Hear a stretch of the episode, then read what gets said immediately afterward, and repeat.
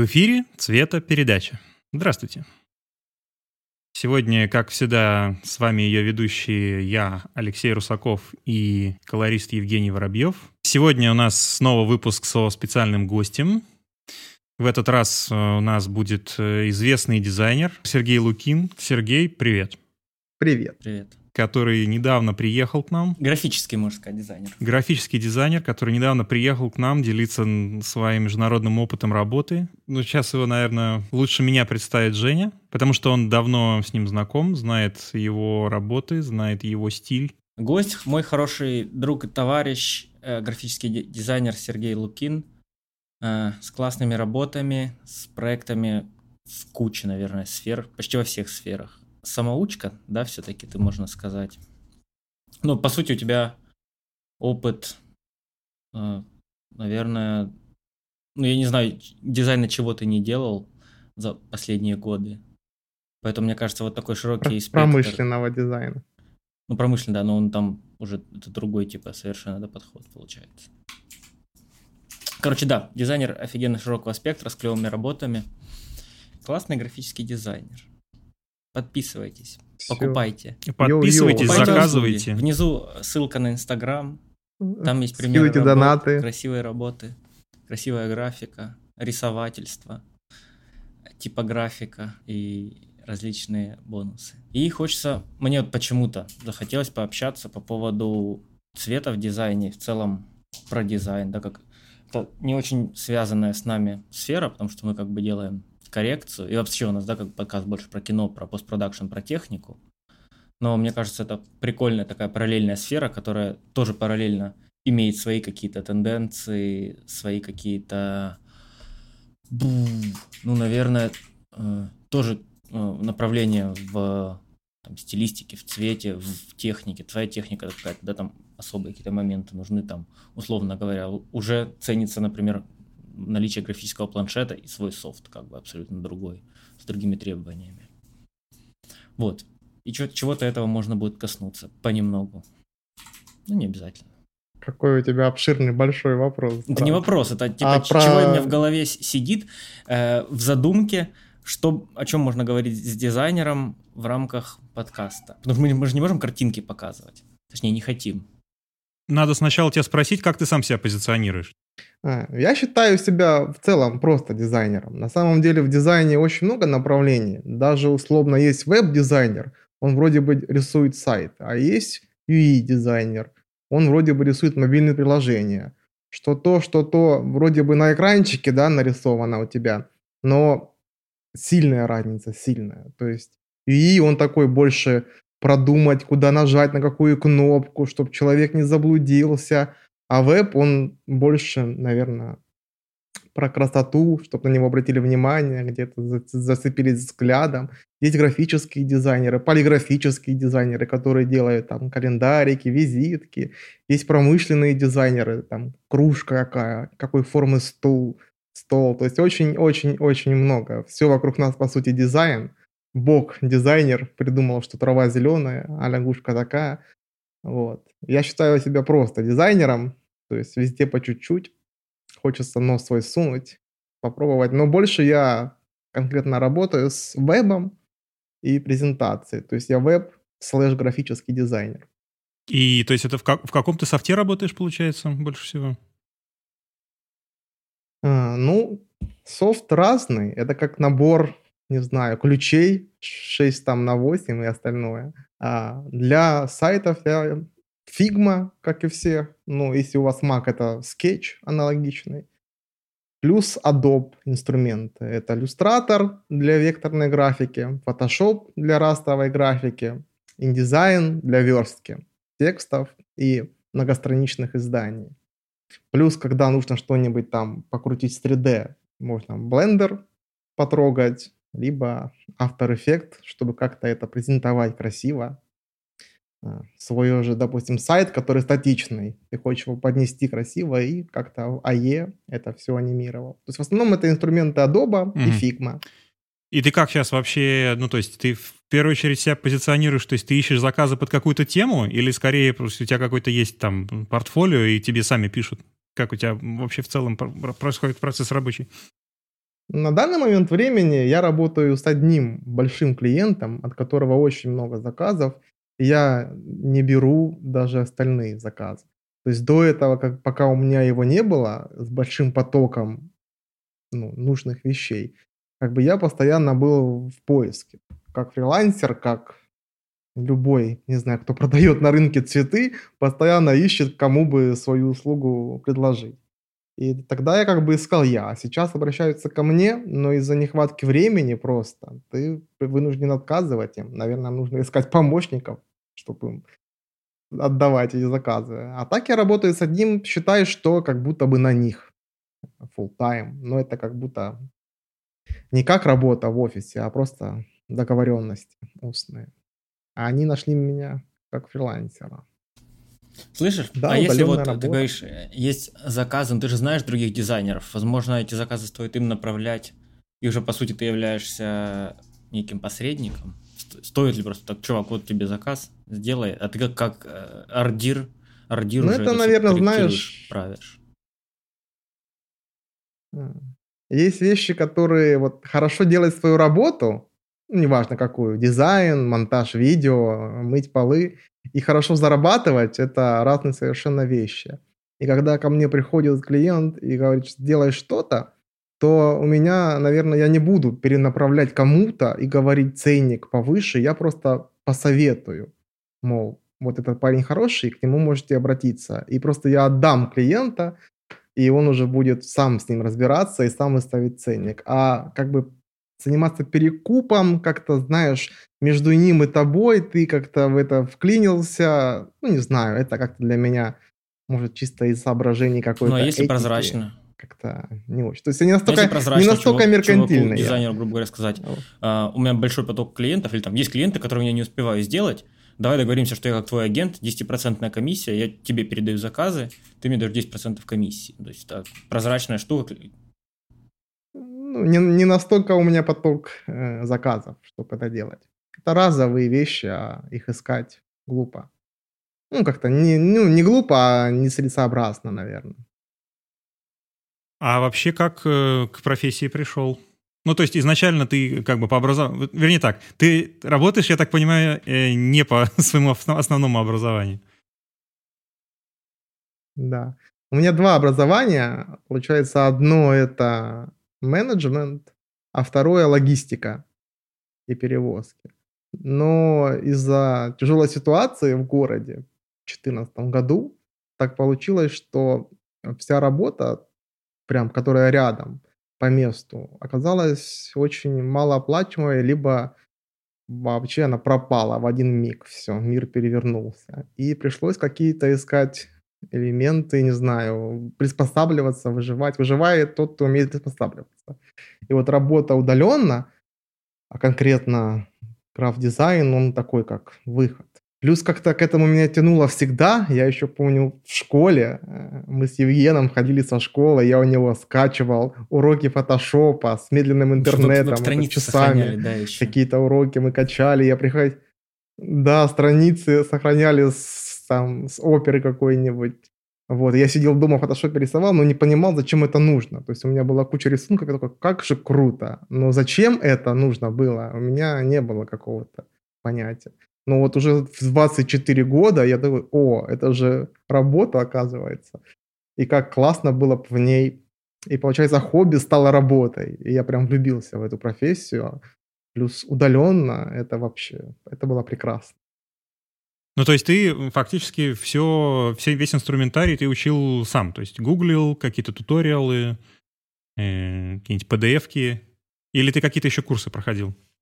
Ну, Photoshop, получается, я изучал. Это была первая программа, которой я пользовался в большинстве случаев. То есть Photoshop я изучал, да, уроками онлайн. То есть потом я пошел работать за мы же говорим о зарплатах, о ценах, да? Как тебе хочется. Вот. Ну, да. За 100 рублей в месяц, 100 рублей, не тысяч, а просто рублей в студию дизайна, в которой я просто смотрел, ходил, как все люди что делают, как там работает какой-нибудь копирайтер, как работает э, дизайнер, на чем они работают, как ведут себя с клиентами. То есть через два месяца мне в два раза повысили зарплату на 200 рублей. Я прям шиковать начал. Это случайно не студия Артемия Лебедева была с такими зарплатами? Нет. И просто я работал, чтобы получить опыт. Мне было очень интересно, и все равно сколько мне платили, даже за хлеб. А, после этого очень много уроков, курсов я начал искать, книжки по дизайну, тонны. На самом деле, если есть желание, профессию освоить можно самому. То есть материалов очень много, очень много книг интересных, очень много видео, э, бесплатных каких-то YouTube ну, стримеров, блогеров, которые дизайнеры. То есть очень много. После этого, уже спустя, когда я начал зарабатывать, я приобретал курсы, там какие-нибудь скиллбоксы и прочее, хотя они по своему наполнению, не хочется заниматься антирекламой, либо прочим, как-то не оправдали цену и мои ожидания. То есть тот материал, который находился там, в бесплатном доступе подан намного лучше и компактнее, чем то, что они собирают. Ну, а как вообще знаю, вот человеку, так. который учится профессии, можно сказать, отделить какой-то так себе материал от хорошего?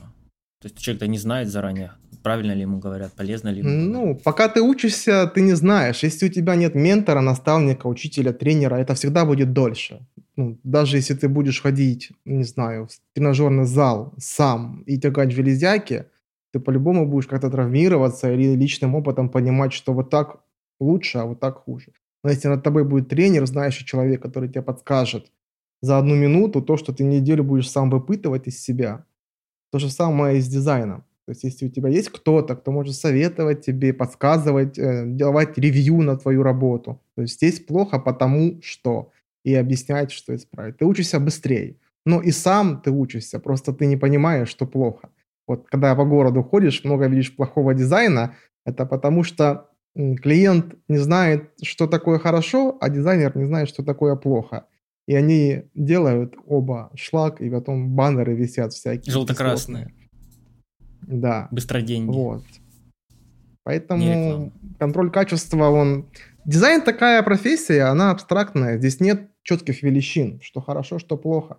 То есть любую задачу можно решить множеством способов, и она будет разный эффект нести, но не, это не значит, что ты не справился. То есть вам нужен, допустим, приходит клиент и говорит, мне нужны прибыли, я хочу что-то обновить. И вот и что-то это обновить, ты можешь просто повесить баннер, а можешь сделать ребрендинг всего.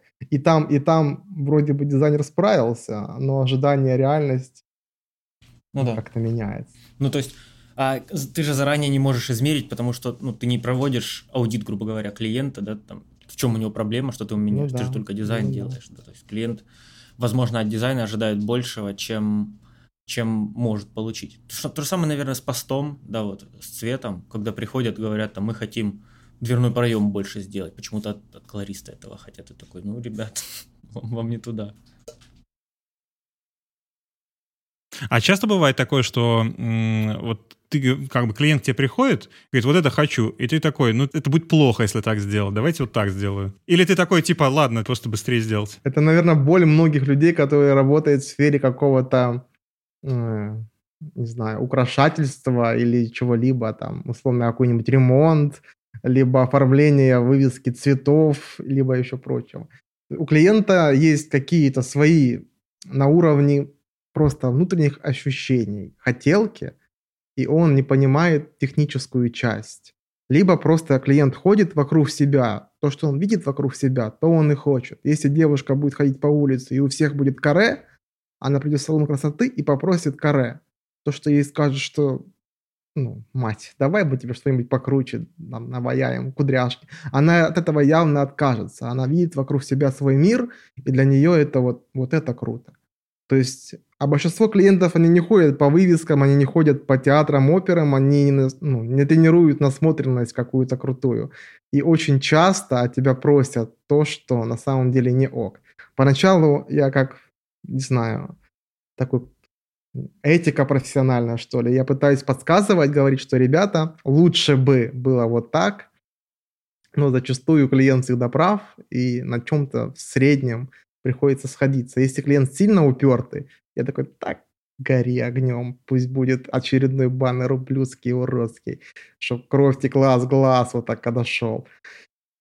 И приходится, это же его деньги, для него делаешь не для себя, и соглашаешься с ним. Угу. Да, у нас, собственно, у меня, по крайней мере, тоже часто такое бывает, что клиент хочет, во-первых, что у них слишком завышенные ожидания от материала, да, если особенно это клиент не очень, так сказать, продвинутого уровня.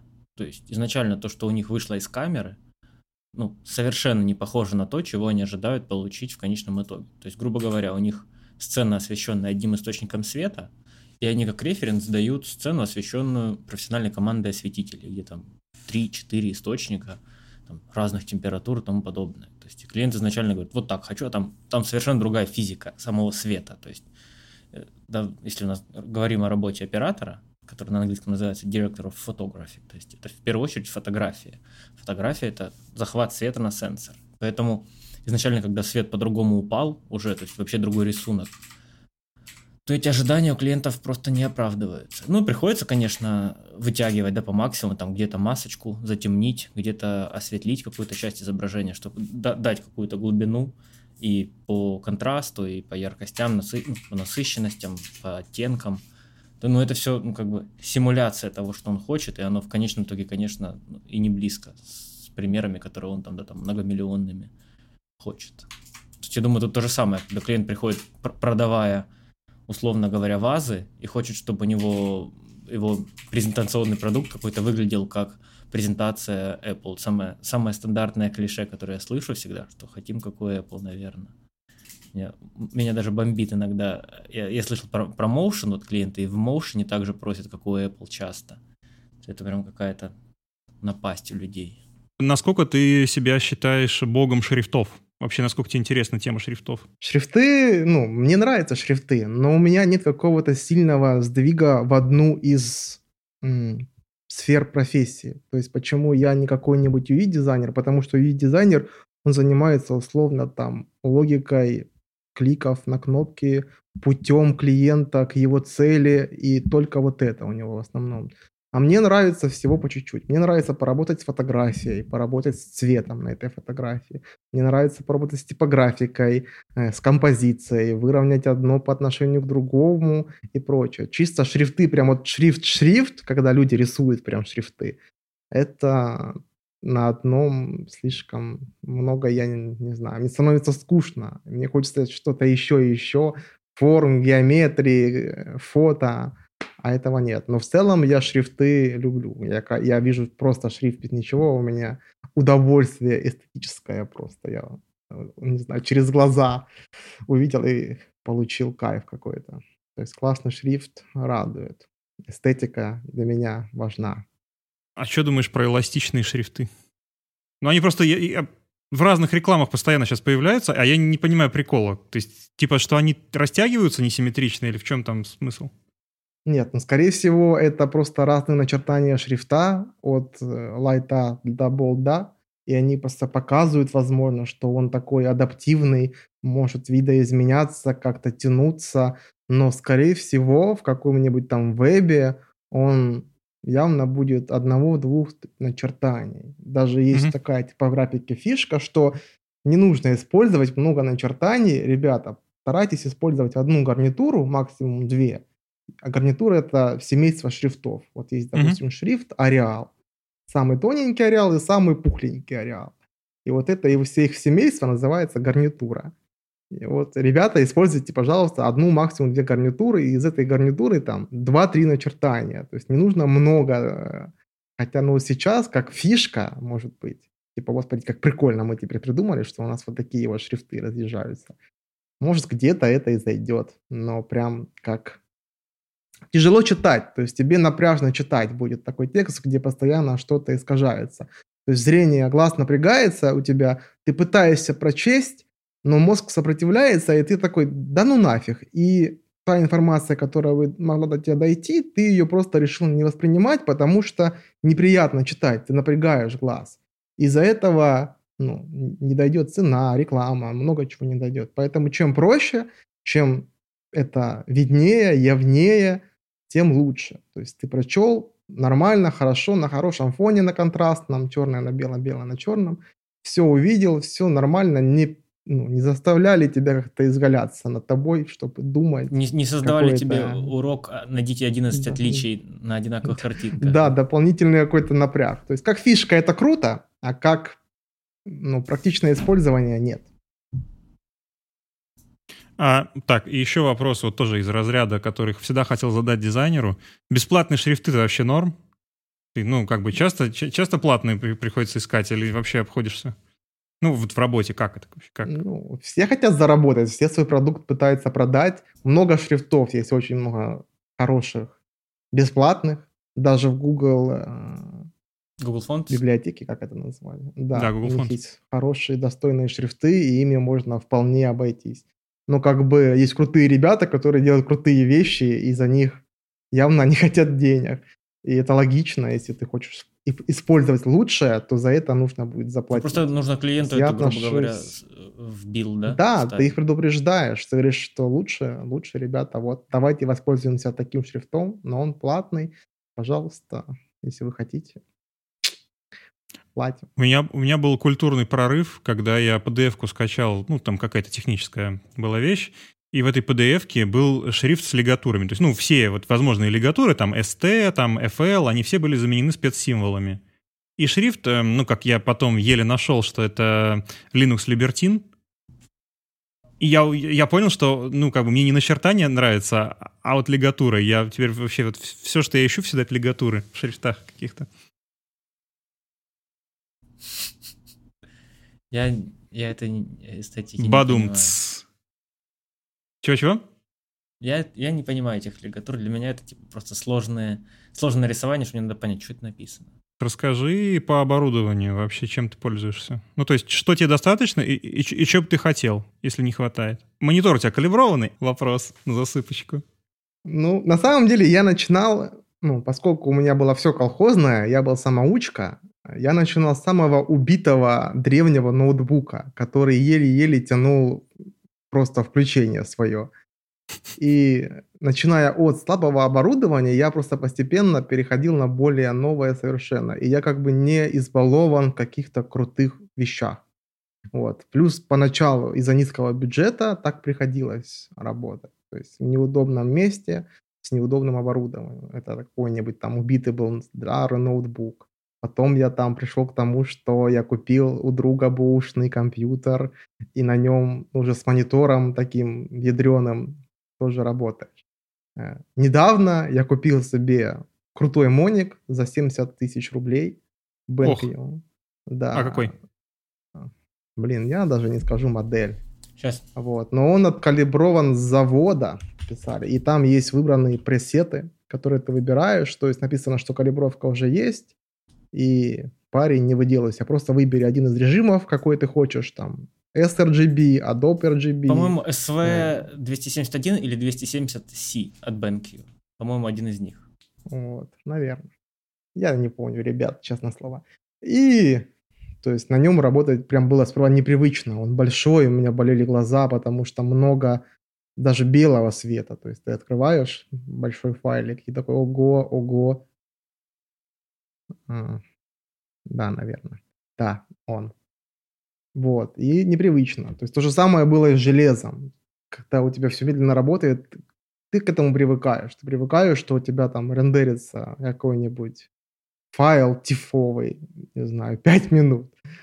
Я потом, когда он рендерится за 10 секунд или 5 секунд, ты такой, ого, как все бывает. То есть, наверное, от этого, когда ты уходишь в минус, тебе напряжно, а когда ты только улучшаешь, Поэтому дизайнеру, не знаю, можно и на одном мониторе работать. Вот я общаюсь с Женей, он говорит, очень сложно. Мне, например, было бы работать на одном мониторе. Мне нужно Невозможно. как минимум два, а, да, по-хорошему три. То есть дизайнер может, да, он, он делает лишние движения, он там свернул окошко одно, развернул окошко второе, свернул второе, открыл первое, повторить. То есть это убьет времени много, но при этом это возможно. Если к этому привыкнуть, то... Ну, кстати, интересный можно. момент. Есть у винды такая штука, как рабочие столы. Их можно разные сохранять. Да, тоже недавно о них узнал. И ты, получается, грубо говоря, у тебя есть один рабочий стол, на нем там, знаешь, у тебя там на пол экрана, допустим, Photoshop, на пол экрана Telegram. расставлено. Второй рабочий стол у тебя full screen Photoshop, второй full screen браузер, допустим. И ты комбинацией клавиш меняешься с одного рабочего стола на другой. Это абсолютно разные рабочие столы с разными ярлыками могут быть. Ну, то есть э, там принципиальное отличие от просто аль- э, альтаба, что альтабом ты выбираешь активное окно, а винтабом ты выбираешь активный набор окон. То есть ты, например, мог какую-то рас, расстановку, то есть там типа две трети это одного экрана, потом одна шестая, третье окно и там четвертое окно. И между ними перебираешь, то есть без дополнительного Это с большими, большими прям экранами, типа, знаешь, какого-то телек вместо э, монитора. И он большой, и там люди реально от четырех окон в целом ставят на свой интерфейс. Особенно кто редакторы, кто с текстами работает. У них там браузер, у них э, там, текстовый редактор и еще там два чего-то грубо говоря. Я начал думать, что да. еще у дизайн, дизайнерам проще в плане точности цвета, потому что нам, да, вот колористам, надо видеть цвет прям максимально точно, максимально не переврать, потому что у нас, ну, типа, это и динамика, и мы не можем изменить цвет, грубо говоря, по пикеру. То есть сказать, вот это пусть будет там э, такой-то RGB-код, вот это пусть будет вот такой RGB-код. Но это не можем сделать физически. То есть у нас это все как бы влияние оттенков, контрастов мягкие, потому что мы не можем выбрать. А дизайнер сам создает, то есть он может сделать чисто красный, 255.00. У него будет чисто красный. То есть он знает, что это везде, на все точки дистрибуции пойдет чисто красным 255.00. А у нас в целом нет этих вот точных значений, которые... То есть, да, там есть, нет такого, что у кожи цвет там 200, там, там 201, 146, 0, допустим, да, цвет кожи был бы. То есть такого же нет. Кожа, она же все равно у нее миллион цветов, оттенков, и она должна быть с вариациями. Ну, от фона, да, конечно. Вот. А у дизайнеров ему, то есть, в принципе, да, если у него монитор весь чуть-чуть врет в зелень, у него глаза заадаптировались к этому, и он-то все равно у себя выбирает цвет, во-первых, по брендбуку клиента, если такого имеется, во-вторых, он может просто указать конкретное значение. Я думаю, вот в этом еще то, что не настолько страшно, да, вот иметь чистый тракт и, ну, как бы, да, ну, свое восприятие все равно как бы влияет. Да, если у тебя монитор яркий, ты будешь как бы стремиться чуть-чуть темнее сделать картинку. Либо ты привыкаешь к яркости, и ты делаешь ярковато. Хотя, наверное, нет. Ты будешь все-таки темнее делать. Много работаешь с м, типографией? Ну, то есть там, где у тебя конкретные цвета потом будут вылезать откуда-то из принтера, там, из какого-то физического материала? Ну, на данный момент профессии нет. Я в основном с вебом работаю, но раньше я работал с типографией, и я ненавижу типографию, потому что ты рисуешь а одно, отдаешь печатникам, печатники у каждого может быть разное оборудование, разные требования, то есть ты отдал макет, даже если это понтон, Блин, пантон это когда конкретная краска, вот точно такая будет. Вот ты выбрал угу. цвет пантона, и вот они прям ее и зальют. О, есть прикол. Бывает такое. Есть штука, стоит 10 тысяч баксов. Называется пробники пантона. Я смотрел у Лайнуса на каком-то запасном канале. Они заказали, чтобы пластиковые продукты у себя производить, там для отвертки, молдинги и всякое такое. Они заказали за 10 тысяч баксов такие вот э, вертикальные тубусы, ну, как, не знаю, как 2-3 пятилитровых баклахи, поставленных одна на одну. И там несколько таких тубусов. Там тубус синих, тубус красных. И там вот прям пласт, пластик, так, пластиковые пластинки, откалиброванные, пантоновские, с одной стороны матовый, с другой стороны глянцевый. И там вот пантоновский код точно там, или название, да, у пантона там же словами цвета называются, там, а, там Moonshine, ну, там Red и так далее, да. Коралловый, оранжевый. Да, да, там у них тоже словами есть, у них много, короче. И вот там все, все там, там определенное количество их оттенков. Понятно, что дело, что их бесконечное количество, но там типа, условно говоря, там 30, 20 тысяч цветов вот, готовых вот этих вот пластмассовых штучек они заказали себе. Ну да, ну так вот все равно, ожидание бывает не такое, особенно если ты там поработал со смиком просто, выбрал какие-то цвета, или вообще провтыкал и работал с RGB, и потом отдал в печать, и то, что было на экране, совсем, совсем другое, что получилось на печати. То есть ты смотрел на мониторе, все было красиво, ярко, класс. Особенно это часто с зеленым цветом почему-то. Вот я так заметил. Зеленый на экране, он яркий очень, либо очень тусклый, а на печати совсем другой. То есть особенно те цвета, которые смешиваются, вот им сложно. Почему там они часто просят там чистый черный цвет без добавок. Если немножечко уходишь Зеленым? там... Ну да.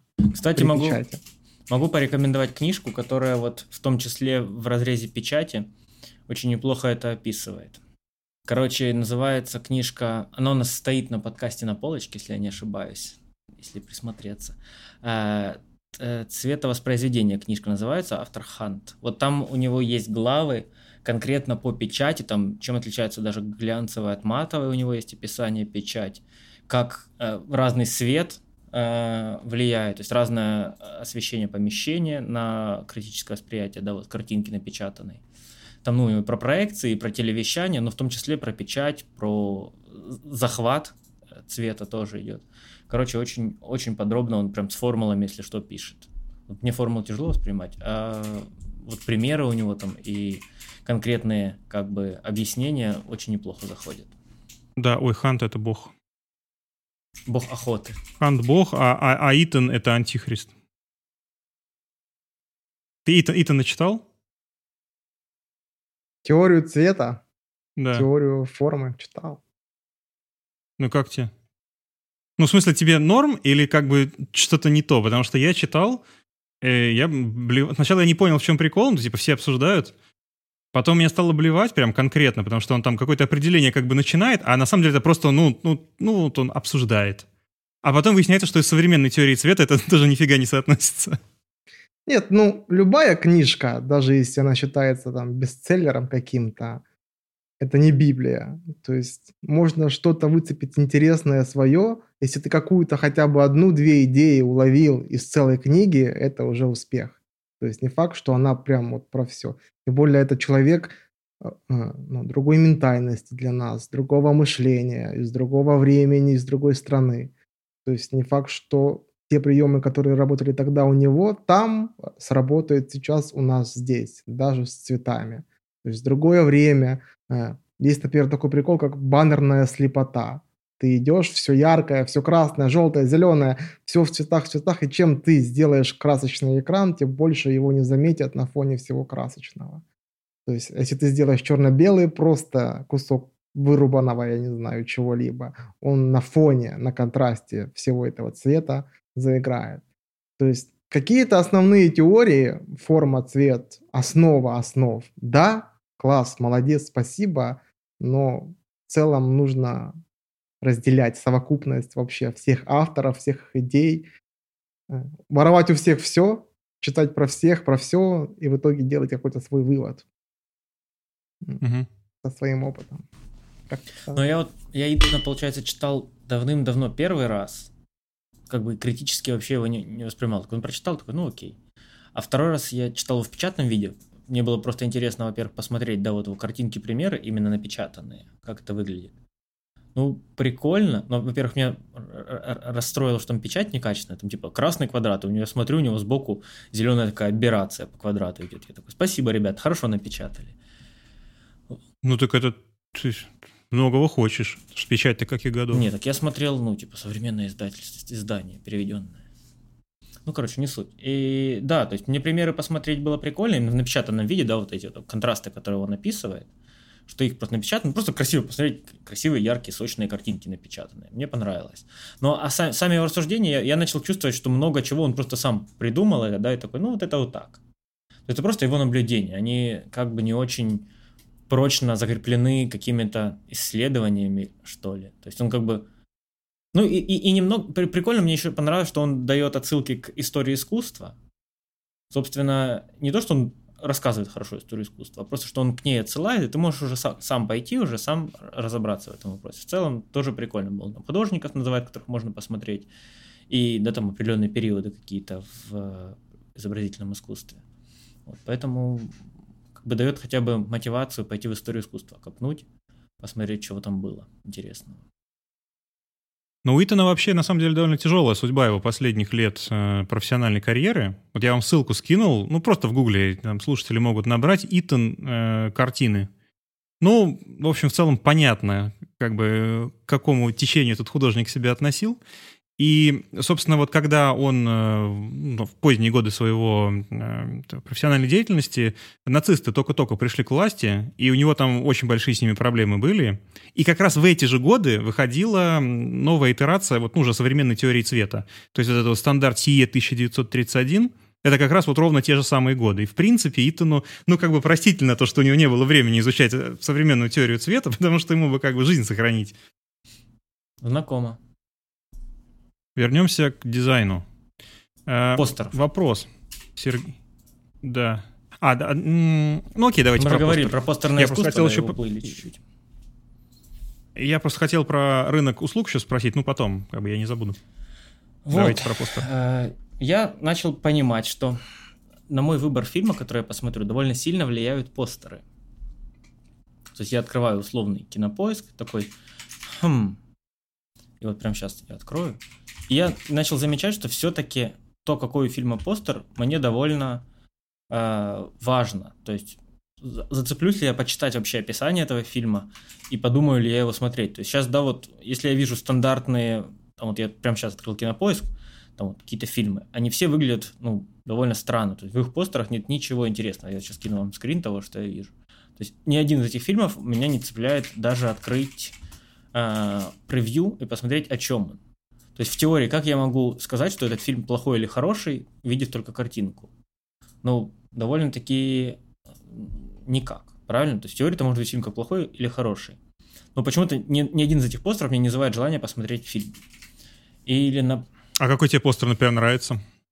Тогда для контраста. ну, например, давай, сейчас я открою условно.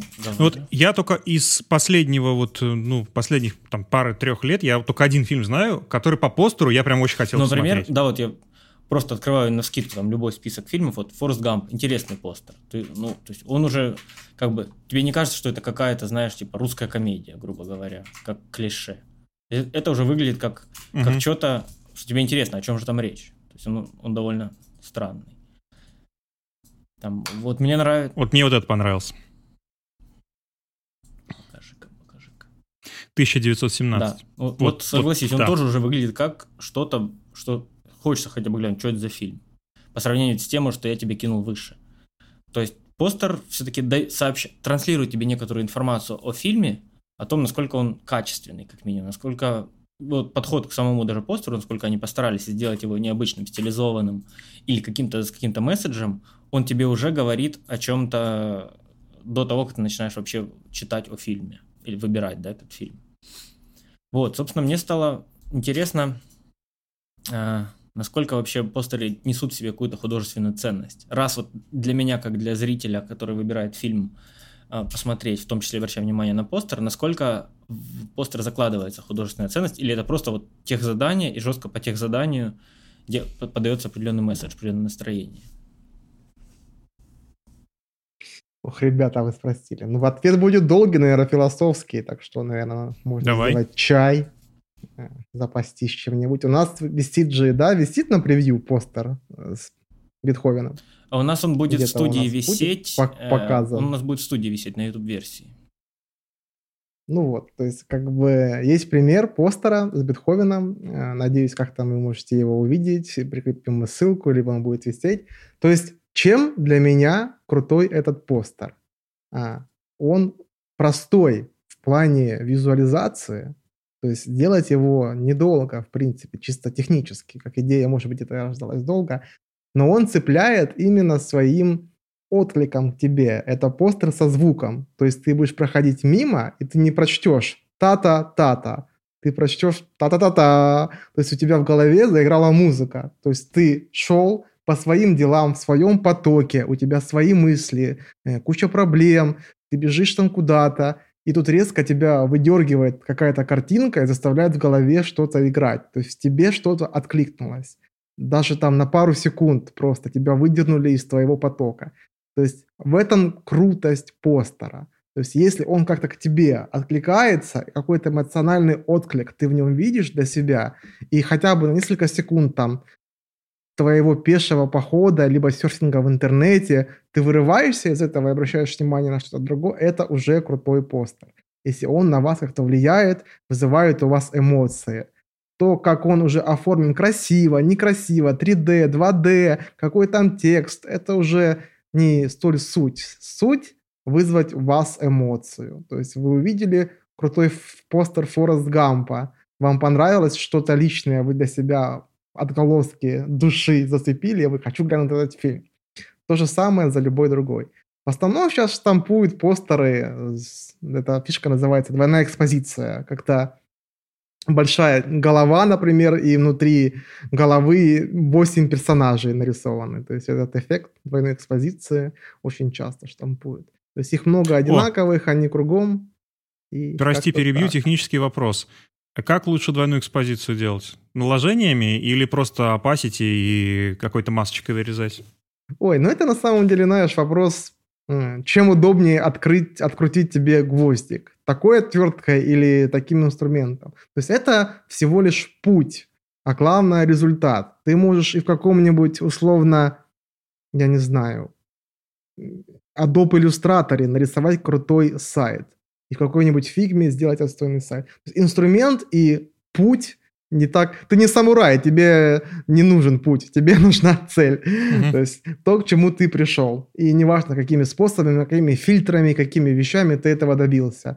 То есть у тебя получился крутой результат, уже не важно, как ты делал, так или по-другому, или по-третьему. Я тут поскидывал пока несколько постеров, которые, ну вот, каким-то культовым фильмом, и которые сами по себе, собственно, очень запоминают. То есть я, я вижу постер, я сразу такой, о, это классный фильм, потому что я фильм сам видел уже, конечно. Но и сами постеры, ну, видно, что тут был подход куда выше, чем, да, вот там у рядовых фильмов, которые вы открываете на кинопоиске. Э, да, там, допустим, ну если вот мы говорим... Под, твоя подборка, да, кстати, хорошо. То есть, да, там Красиво. анатомия убийства, например. То есть шикарный желто-оранжевый такой постер, где, да, вот лежит как бы тело, разобранное на части. Очень интересным таким графическим образом. А, челюсти, еще и постер, как пример, да, вот того, что прям прикольно смотрится, он как, как более рисованная акула, ну, там все понятно, просто, я думаю, любой слушатель может открыть постер фильма «Челюсти» старый, посмотреть. Скарфейс с Аль Пачино, тоже черно-белый постер с красным текстом, очень прикольный. А, «Молчание ягнят», который еще старый, как вот там этого автора. Ну, Джуди Фостер, короче, там на постере нарисовано. Тоже у нее там мотылек сидит на губах, и на мотыльке еще там вырезанная фотография, где женщины формируют череп своими телами. То есть там прям сложно. Pulp Fiction тоже классически похожий на журнал. Постер тарантиновский, так Тарантино у нас, да, это сборка поп-культуры, то у него и постер как одна из самых поп-культурных вещей, то есть, по сути, как обложка журнала. Вот, со шрифтами вот популярными. И причем здесь еще у, у э, криминального чтива здесь нарушение э, современного построения э, киношного постера, потому что сейчас обязательно подпись к постеру идет э, сверху и обязательно в порядке уменьшения гонорара актеров в фильме.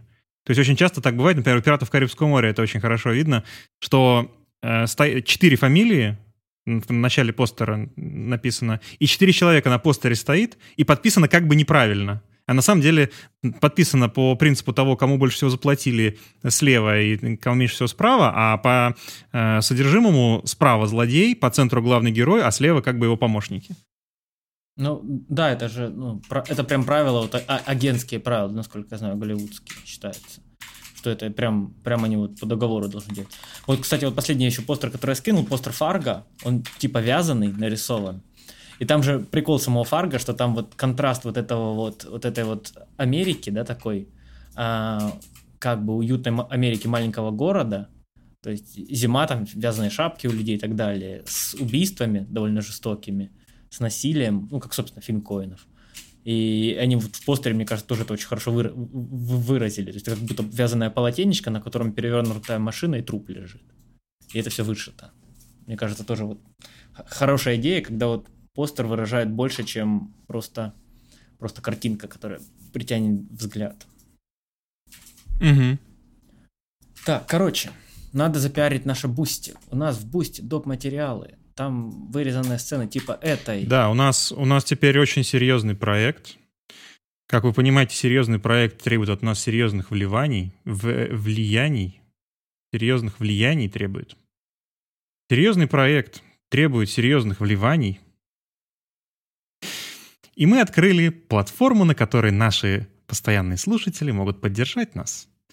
У нас есть уже 4 уровня поддержки, и даже самый маленький уровень в 100 рублей, он сможет серьезно поддержать наш проект. Да, кстати, мы не, некую дискуссию тянули по поводу того, какие у нас будут режиссеры а, в уровнях поддержки. Давай их сначала Давай. зачитаю просто. Вот, у нас есть четыре уровня поддержки. Мы решили назвать их в честь известных режиссеров. И каждый из них в некотором роде отвечает тому подписчику, который будет на этом уровне. Первый уровень — это режиссер Вуди Аллен. И спонсоры этого уровня смогут слушать наш подкаст раньше, чем все остальные. А также их имена будут отмечены в телеграм-канале нашего подкаста. Второй уровень — это Фрэнсис Форд Коппола. Подписчики этого уровня смогут иметь, будут иметь возможность послушать вырезанные сцены, в которых мы говорим самые секретные вещи на этом подкасте. И также их имена будут удостоены специальной благодарности на том же канале. А еще Коппола был у нас в третьем Также у нас- выпуске. Послушайте, фильм «Апокалипсис сегодня». Вот это его кино было.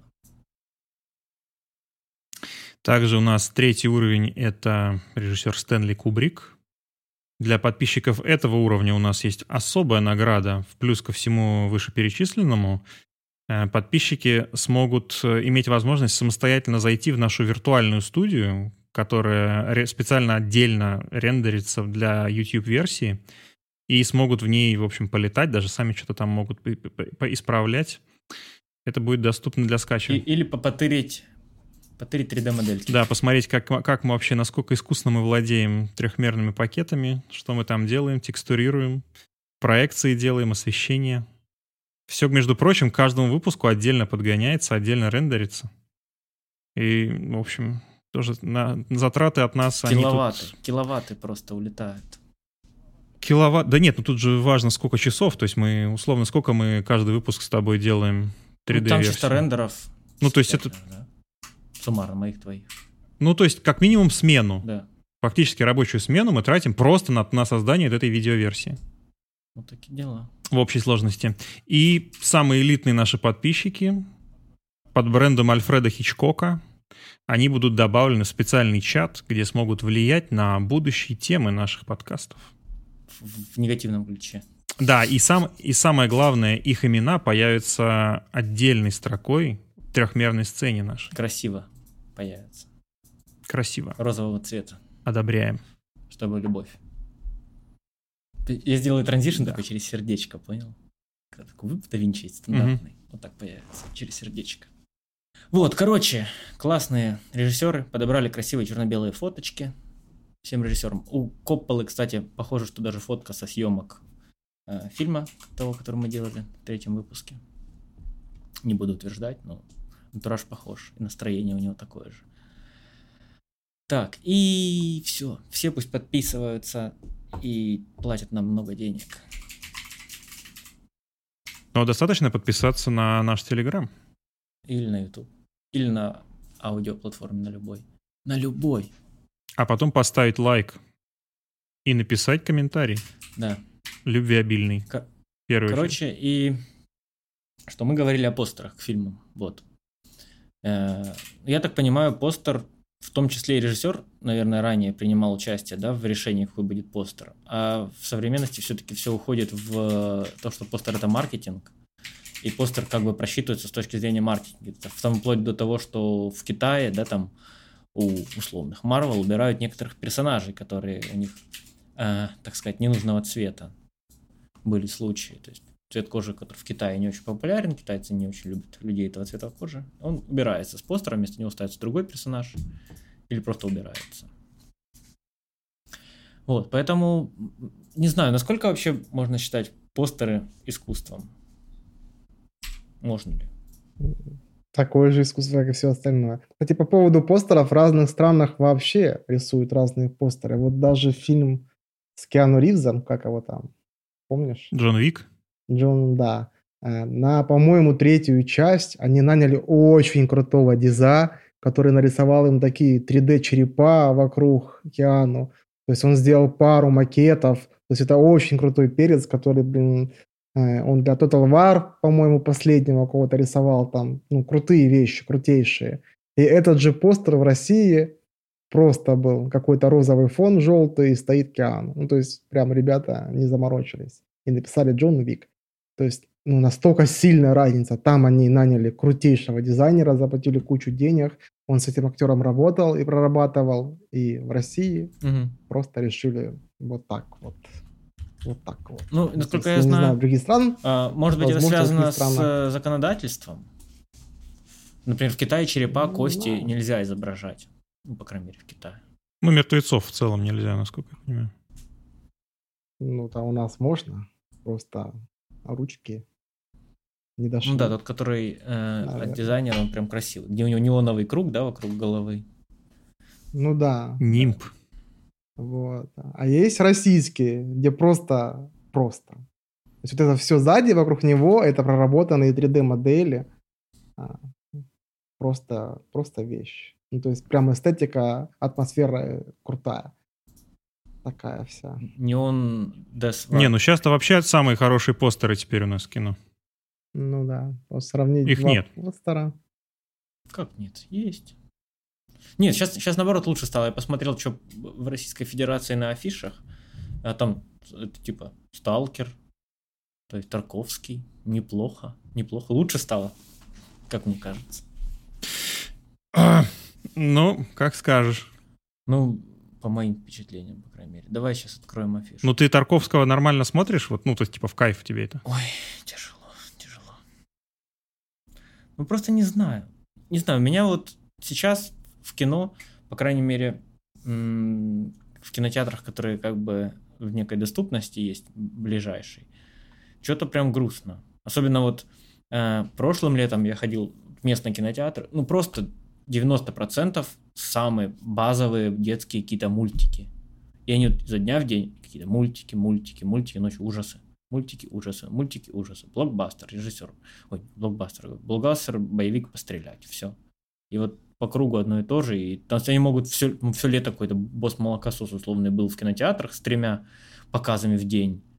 А, блин, не знаю, там «Зеленый рыцарь», да, который выходил в прошлом году, его там показали несколько раз, и все, и закрыли быстро. На него мало кто ходил, конечно, то есть рынок решает.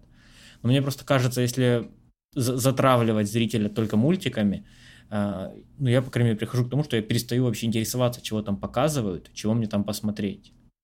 То есть просто потому, что я, я открою там опять мультики. Ну, то есть ты руководствуешься только афишами, или ты подписан там на какой-нибудь кинопоиск, где у тебя целый список того, Нет, что ну, Я смотрю афишу ближайшего кинотеатра, грубо говоря. То есть я просто открываю, смотрю, чего у них сейчас идет. И у них ничего хорошего не идет. Вот какой-то фильм с Галустяном, идиотский, вероятнее всего. А, какой-то фильм с Нагиевым, какой-то ужастик, понятное дело, низкосортный. И мультик, мультик, мультик, мультик. Ужастики какие-то опять очередные. Будь моими глазами. Видно, что это ужастик стрёмный. Короче, такое. Смотреть это не хочется. Я бы лучше посмотрел в четвертый раз таксиста с Де Ниро, чем мультик или ужастик. Ну, это, наверное, знаете, ребята, от постеры зависит от целом команды, от руководящего, даже музыкантов взять, какого-нибудь шорт-пари или масла, их постеры такие атмосферные, видно, что автор через себя их пропускает и пытается как-то подать что-то не только музыкой, но и визуалом, а какие-нибудь, я не знаю, Киркоров и Баскова им штампанули просто, просто мерч, картинку популярную, и им пофиг. То есть и так, и так зайдет. И их как бы обложки альбомов не блещут. То есть качество постера скорее отображает уровень э, подхода в целом к производству продукта, да, то есть насколько закладывается мысль. Ну, твое отношение, вот Тарантино, например, то же самое, он же, у него вот в фильме и музыку он прям заморачивается, и кадр, и постер. Ну, то есть человек прям хочет все сделать круто. Если ты рассчитываешь просто срубить бабок, то, ну, как бы из-за денег ты не сделаешь. Да, ты привлечешь людей, которые тебе сделают качественно, как бы вроде, на уровне, чтобы люди схавали, но это не будет творчеством, искусством. Это будет просто маркетинговый проект. А маркетинговые проекты не собирают Канны и прочее, прочее. Короче, наверное, мысль тогда такая у меня возникла, что искусством вещь становится тогда, когда человек ее делает искусно. Ну, Херня мысль какая-то. Нет, ну, смотри, грубо говоря, ты можешь сделать табуретку. Да, там вот взять 4 вертикальных бруска и, и, и доску плоскую. Просто забить гвозди, это табуретка. Но если ты эти же все бруски обточишь аккуратно, на них сделаешь какие-то там вензелечки, э, выделаешь, что-то нарисуешь там выжигателем, то это уже становится искусством.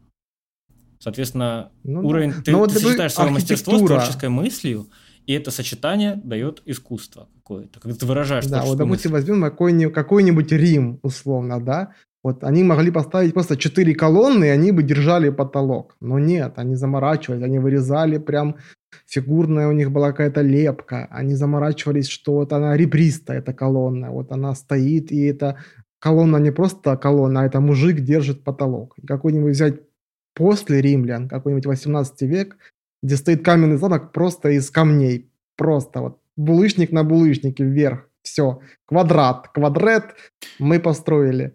Э, вот в чем разница. Там люди заморачивались даже на этом. То есть они вот хотели, чтобы это была эстетика. Ты проходишь, и Мы вау. сейчас так плавно игнорируем э, отличие, в чем же было между римлянами и потом темными веками, так называемыми, где сжигали людей. Ну ладно, нет, я не осуждаю. Нет, ну ты ведь можешь, ты ведь можешь и в своем дворе сделать красиво, знаете, если вы вокруг вас нищета и бедность, но при этом ты можешь, не знаю, какая-нибудь бабушка выходит возле себя и сажает тюльпаны и полит грядку, и ты проходишь и такой, о, цветочки. А где-то, где всем плевать, ты проходишь мимо подъезда и валяются Бутылки. даже неубранные вещи. Есть да. где посидеть. Ты такой, ну понятно, какие здесь люди живут. То есть даже в бедности, даже ну, в каком это дело в отношении, а не в каком-то там высоком чувстве чего-то. Ну а как тебе э, тема есть... того, что окружение формирует вот эстетическое восприятие человека, что вот если человек вырос условно говоря, да, там, э, как этот город называется, э, в условном Адлере, то он не, у него даже не будет запроса на какую-то визуальную красоту города. Он привык просто к бесконечным ларькам и магазинам с желто-красными вывесками. Либо же если человек вырос в Петербурге или ну, в Париже. Сколько это есть, влияет? Я считаю, есть, есть фактор того, что тебя окружает, что ты видишь, к тому ты, не знаю, относишься, но, не знаю, внутри, если ты какой-то эстет, вот я, допустим, никогда не учился там в художке, никогда э, каких-то там не смотрел крутых семинаров, чего-то там меня не водили ни на какие кружки, но меня всегда тянуло рисовать. Вот я хотел рисовать портреты, мне так нравилось, вот именно кадев рисунок, я прям очень перся. И я вот шел, что-то видел красивое, я такой, вау. То есть у меня вот любовь глазами. Я вижу что-то прекрасное, даже если это не вокруг нас. И просто кайфую. То есть можно сидеть на лавочке, на какой-нибудь театр смотреть, условно, местные, с местного села и восхищаться им. Или каким-нибудь красивым полем, где природа сделала все за тебя. Тебе даже делать ничего не надо. Есть река, есть гора, и ты вау. Это сделали даже не люди, как это красиво. Ну, грубо говоря, у всех у нас каждый а. вечер есть закат, да? То есть, да, вокруг нас и так есть вещи, которые не рукотворные, но это прекрасно. Там, тот же, да, закат, небо и прочее. И это твое отношение. Если всем плевать вокруг, ты, наверное, тоже становишься частью стадом. Но это такой, знаешь, эффект. Это, наверное, люди не которые не про искусство, а просто в целом про состояние души. Плевать ли тебе, либо не плевать. Даже убрать мусор. Это плевать или не плевать. Ну просто это же транслируется и вот. на работу. То есть у нас, да, работа колористов. Мы пытаемся да. из, из кадра обычного сделать его чуть-чуть лучше, да, чуть-чуть красивее или чуть-чуть как хочет режиссер. То есть это об улучшении ну, вот. визуальном каком-то, или о подчеркивании настроения. Да. Окружение мира тоже чуть-чуть лучше. Ты мог построить замок квадратный серый, а мог чуть-чуть сделать его лучше либо нарисовать постер, не такой для продажи, маркетинга, а чуть-чуть. То есть ты как дизайнер все-таки пытаешься в каждую в каждый свой проект, в котором ты участвуешь, все-таки сделать чего-то, что эстетически выше среднего уровня, грубо говоря, какого-то. Ну, у меня большая эмпатия к тому, что я делаю в целом. То есть моя работа для меня хобби. То есть я не ради денег. Ну, как бы здесь, да, деньги это важно, это главное, наверное, но в целом мне нравится этим заниматься просто. И когда я что-то делаю, мне хочется, не знаю, на каком-то внутреннем уровне, даже если клиент мудак и проект отстой, э, как-то хочется это все сделать чуть-чуть лучше, чем может быть, не настолько отстоем. То есть вот самый не отстой из отстоя, который вот есть дно дна, но ты хотя бы сделал просто дно. А у тебя есть эм, какие-то такие глобальные референсы? Ну вот там следишь за кем-то, там в Инстаграме, может быть, там какой-то там в музее, там что-нибудь тебе нравится. Такое, что вот, ну именно вот в фоне постоянно у тебя, что вот это мое вот эстетическое как бы восприятие такое. Ну, Или у дизов, целом... у дизов есть такая фишка, как насмотренность. То есть постоянно, каждый день я мониторю много, много инфы. То есть все мои подписки. Это сотни дизайнеров на Бихансе, на площадке, где дизайнеры. На Дрибле. В Телеграм у меня подписки на разные там типичный творческий какой-нибудь или что-то остальное. В общем, во всех моих соцсетях я подписан на всякие творческие площадки. И каждый день я листаю всякие новости, связанные с искусством, там какой-нибудь Лувр сгорел, я не знаю, или Эйфелеву башню починили, и вот новая картина, и вот Мона Лиза, не знаю, и прочее, прочее, прочее, прочее. И дизайн в том числе. И ты как бы натренировываешь насмотренность. Ты смотришь крутые проекты каждый день, ты видишь, как люди делают крутые вещи изо дня в день. И когда тебе приходит проект, и тебе показывают примеры отстоя, ты на подсознательном уровне помнил, что классного ты видел, и ты можешь это классное предложить. Если бы ты этого не делал, тебе дали референс говна, и ты бы это говно такой, вау, я это и сделаю. Поэтому да, насмотренность очень важна. Это прям как, не знаю, требует как навык. Это очень хороший навык, насмотренность. То есть смотреть, анализировать, отделять отстой от качества. А в этом плане как работают картинные галереи? Условно говоря, вот, да, вот какие-то локальные музеи, либо вот картины известные, которые не всегда вживую можно посмотреть, но онлайн есть. Там вот, например, да там... Ну, классные картины — это смежная профессия. Дизайнер не художник, но чисто кайфануть, зайти, увидеть, как люди, живя в каком-то далеком веке, не знаю, что такое интернет, рисовали картины, которые 20 на 20 метров, и у него ушло на это 40 лет, ну, это восхищение. Ты можешь посмотреть краски и такой вау, вау, и тебя это может вдохновить на что-то, на что-то. Но это не дизайн. То есть художник, он вольный своих. То есть он такой, я художник, я так вижу. Дизайнер, он больше решения задач, что-то конкретно нужно сделать, плюс здесь всегда есть часть для бизнеса. Ты не делаешь для себя, ты не делаешь там просто красивую штуку. То есть страшная уродская вещь, которая работает, и красивая супер штука, которая не работает, это даже не равнозначно. Не, ну, Ты можешь сделать великолепно. Смотри, художники же тоже как бы бизнес-задачу выполняли, им надо было на что-то жить. То есть они рисовали ну, целью в конечном итоге, чтобы они могли продать. продать. Да. То есть, ну, если ты нарисуешь ну, что-то, что не продастся, ты же не сможешь жить на это. Как бы, да, понятно, что многие художники жили ну, в бедности. Но у них же тоже как, как, какой-то баланс был между тем, как, как выжить, да? Какой-то, и... какой-то баланс был, он его придерживался. Но это не так, как здесь. Здесь у тебя, знаешь, бизнес, здесь у тебя клиенты, люди. Ты не можешь сделать приложение, в котором ты такой, а я хочу в этом приложении, чтоб не было кнопок. Пусть люди сами думают, как. А художник, он сделал картину, и даже если эту картину не поняли, он ее кому-то одному продал, он молодец. То есть покупатель у него один, у него покупатель не сеть куча разных людей. Ну, то есть как бы другие немножко цели, наверное. Вот, даже в дизайне есть разные цели. Тебе может прийти человек и сказать, блин, мне надо, не знаю, условно э, оформить магазин, просто чтобы там было приятнее находиться. И ты такой, ну все, я сделаю интерьер, как я хочу. Любой там лофт, не лофт какой-нибудь, ренессанс, арт-деко – а если он где-то скажет, блин, в моем магазине люди уходят, потому что там, не знаю, темно. И ты уже начинаешь прям с уровня какого-то, знаешь, технического. Как выстроить свет, какие картины повесить, что им не нравится, что им неприятно. То есть вот одна задача просто ремонт красивый, а другая задача, чтобы обществу нравилось, чтобы люди за это платили, чтобы нравилось туда приходить. Вот так как бы и дизайн. Он должен решить что-то, при этом, чтобы большинство это восприняло как что-то классное, для них сделанное, приятное. Надо же еще учитывать то, что нужно быть в теме, в теме. Если ты не в теме, ты не понимаешь, о чем вообще речь. Вот знаменитый модный квадрат Малевича черный.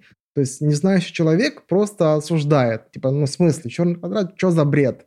На самом деле там большой бэкграунд. Просто дошло до того, что цензура была настолько сильная, что художникам нельзя было ничего рисовать. И как протест он такой, типа, мне больше ничего не остается, я не могу нарисовать, что я хочу, вот все, что я могу. То есть это было его как бы крик души. И он нарисовал э, черный квадрат. Ну, там много как запрет запретов рисовал, запретных. Да? Ну, то есть это, это был один из... Ну, там... То есть вот такая, там знаешь... же. Вопрос не совсем понятно, почему именно Малевич выстрелил, потому что черных вот этих объектов, ну и вообще одноцветных, их там до этого было много. И вот, во-вторых, у меня на самом деле всегда такая была вот дихотомия насчет, э, ну вот этого уже современного направления. Э, все-таки это искусство, ну, живопись, или все-таки это дизайн? Потому что как дизайн и как э, месседж, черный квадрат, да, это, ну, прикольно. А вот с точки зрения именно живописи, ну, ну, то есть я бы вот не, ну, как, у меня эстетического наслаждения никакого не вызывает. Только вот именно ассоциативное.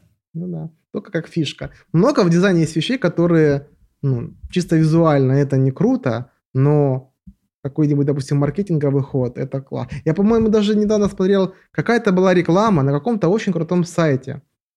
Просто там было какое-то супер событие невероятных масштабов, много людей, там ждали невероятный какой-то превью-кейс, и все, что они показали, это черный экран и QR-код ездил по экрану. Все, вся реклама.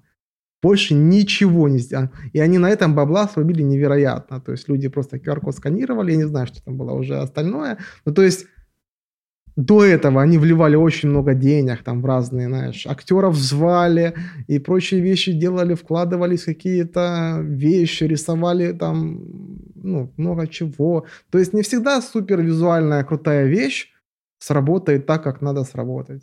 Ну, если он сработал, черный квадрат, он стал известным, о нем говорили, это обсуждали, то это же круто. То есть как вот, а, по сути, студия Лебедева делает аналогичные вещи с дизайнами логотипов. То есть они делают, бывает, лютый трэш, лютый просто какой-нибудь там mm-hmm. логотип бургера, просто вот так бьешь в клавиатуру лицом три раза, получается лучше. Но это обсуждают все. Обсуждают все и знают про это все. Так что, это плохой логотип получается? Внешне блевотина, ну для меня чисто, например. Но как маркетинговый, как маркетинговый ход, э, разве это не гениально? То есть, возможно, это было сделано даже специально. Чем хуже, тем лучше.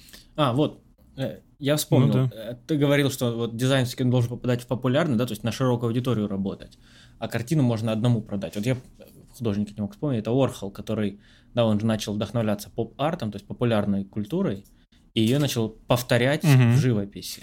И вот там он банку супа рисовал, портреты звезд рисовал разноцветные.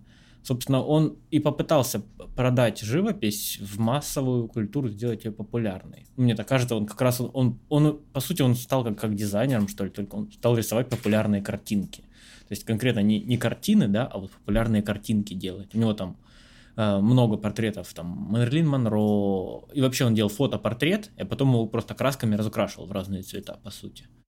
У него там несколько техник было популярных, и вот репет, репетативность его искусства тоже вот была его фишкой, что он делал много серию портретов одинаковых, как NFT, грубо говоря, сейчас. То есть все, они все одинаковые, но немножко разноцветные.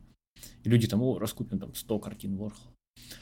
Вот, это о том, что диза- ну, дизайнер ну, я даже недавно, делает. Недавно увидел фильм про Макдональдс, и то есть там отчасти есть прикол про дизайн тоже. Э, как они к этому пришли. У них была шкафешка сперва, ресторан, где были официантки, где было большое меню. И они такие, убираем официантов, это нам не нужно. Убираем кукурузу, это нам не нужно. У нас бургер и все, минимализм для большого потребления. И все как бы Макдональдсы, они же одинаково выстроены. Это еда для бедных, то есть те, которые приходят просто потребитель, купил и ушел. Это не какой-то крутой ресторан с крутым ремонтом, где ты можешь сказать и то, и это, и такое мясо, и секое. У тебя все есть. Узкий выбор узких блюд, максимально быстро, и все. И вот кто, кто выигрывает? Какой-то большой сеть Макдональдсов, либо вы знаете какую-то сеть ресторанов, которая была также известна, как Макдональдс?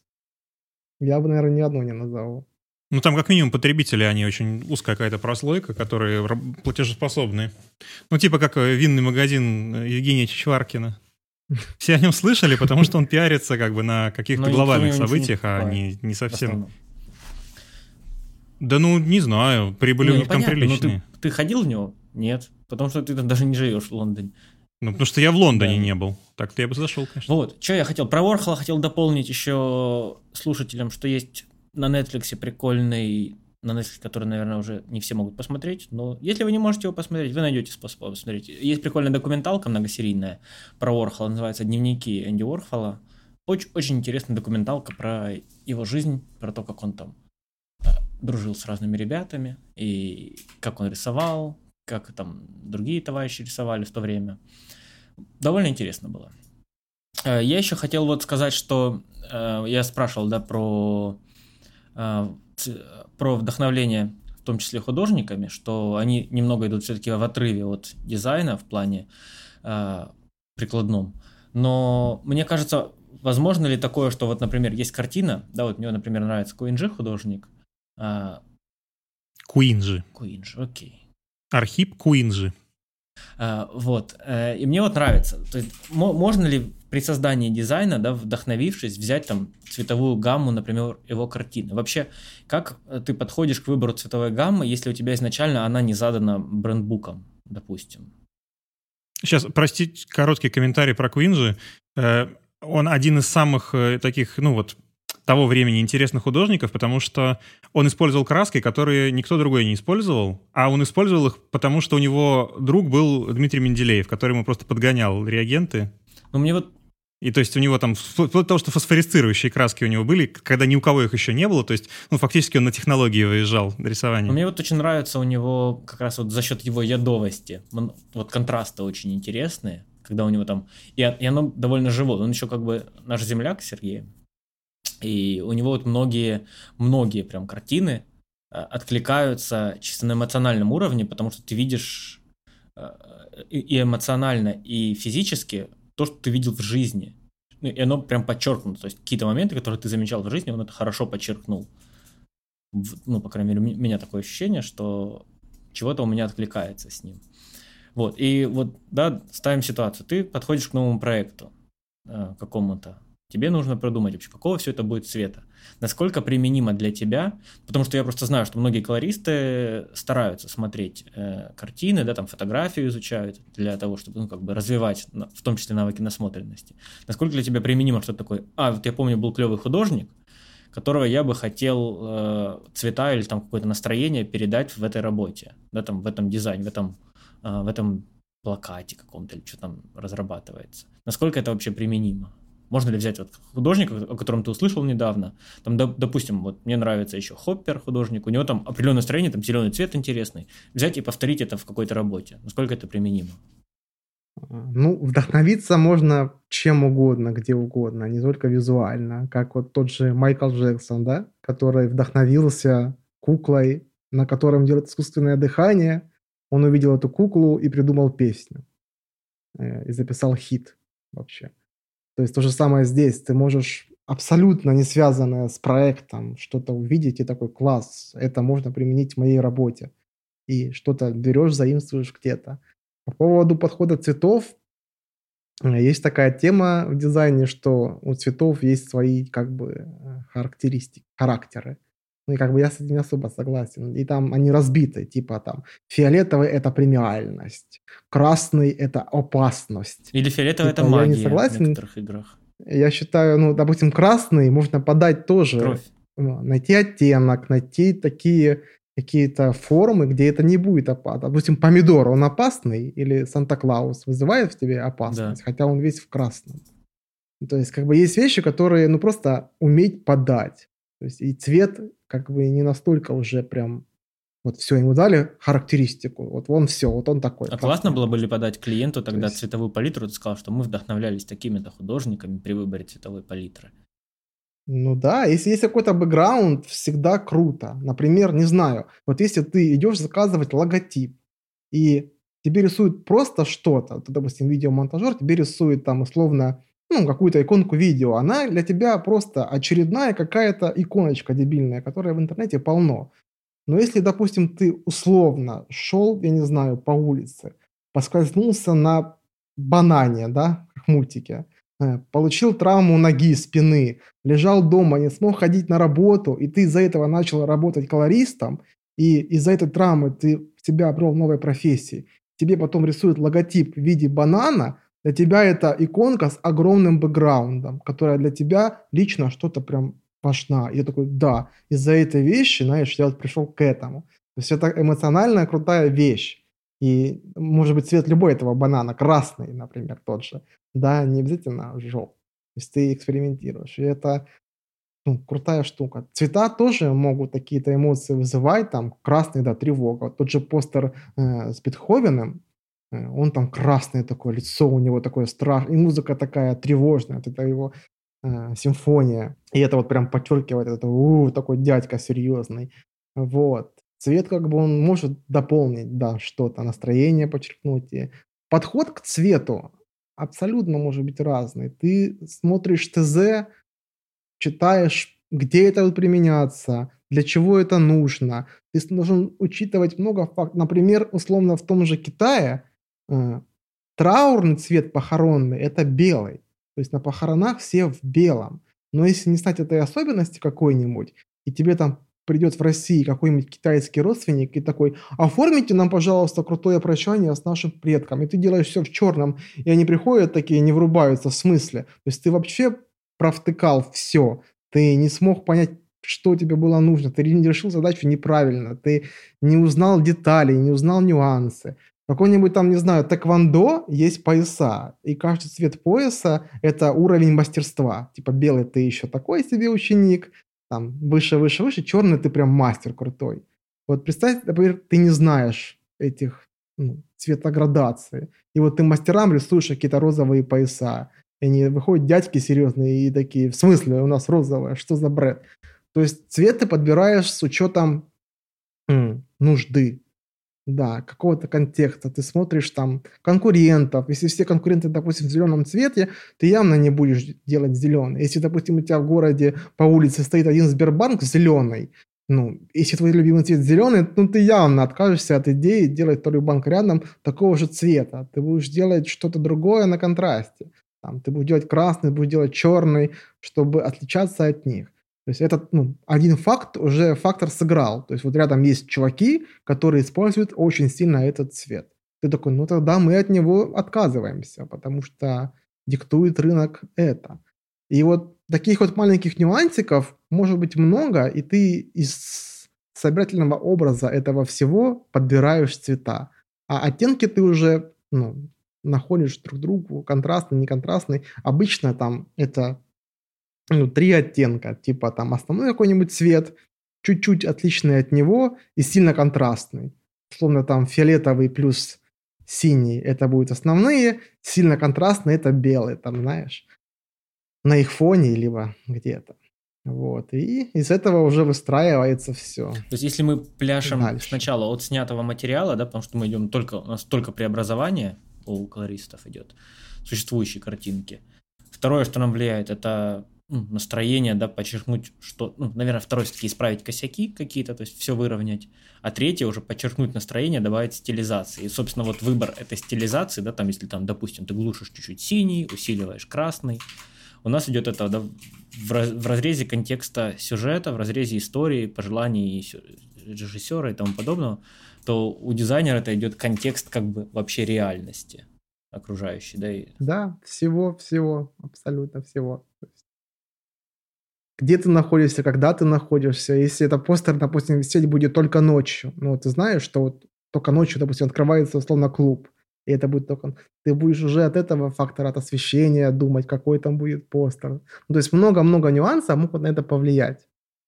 Э, вообще вводных, где это будет использоваться. Это будет только в вебе, либо это будет только на печати, это будет на футболках, либо это будет на униформе, где будет на заводе носить. И, допустим, почему там делают условно очень яркие жилетки строительные, чтобы чисто техническая часть важная. Вот машина едет, свет пликает, зеленый цвет видно. Если бы сделали им модные какие-то, я не знаю, ультра фиолетовые цвета, их бы, да, их бы сбивали. Вот именно прям вот здесь конкретная нужда, вот такой цвет.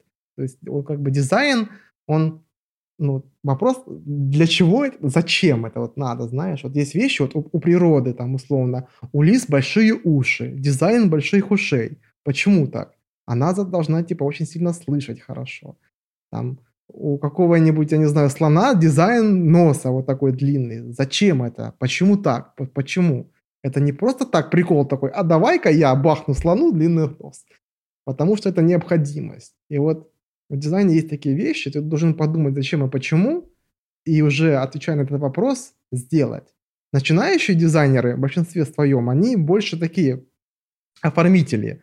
Они не сильно задумываются о том, как это будет работать после него. А, вот много девочек такие. Я как бы шел тоже в дизайн, я такой думаю, блин, я сейчас буду рисовать так, как я хочу. И поначалу так и было. То есть я не основывался на каких-то там принципах. То есть я брал такой, ну, мне нравится вот это. Картина красивая, цвет классный, я его беру. И плевать, что там после меня было э, и как это работало. Но по-хорошему это все нужно взвешивать и оценивать.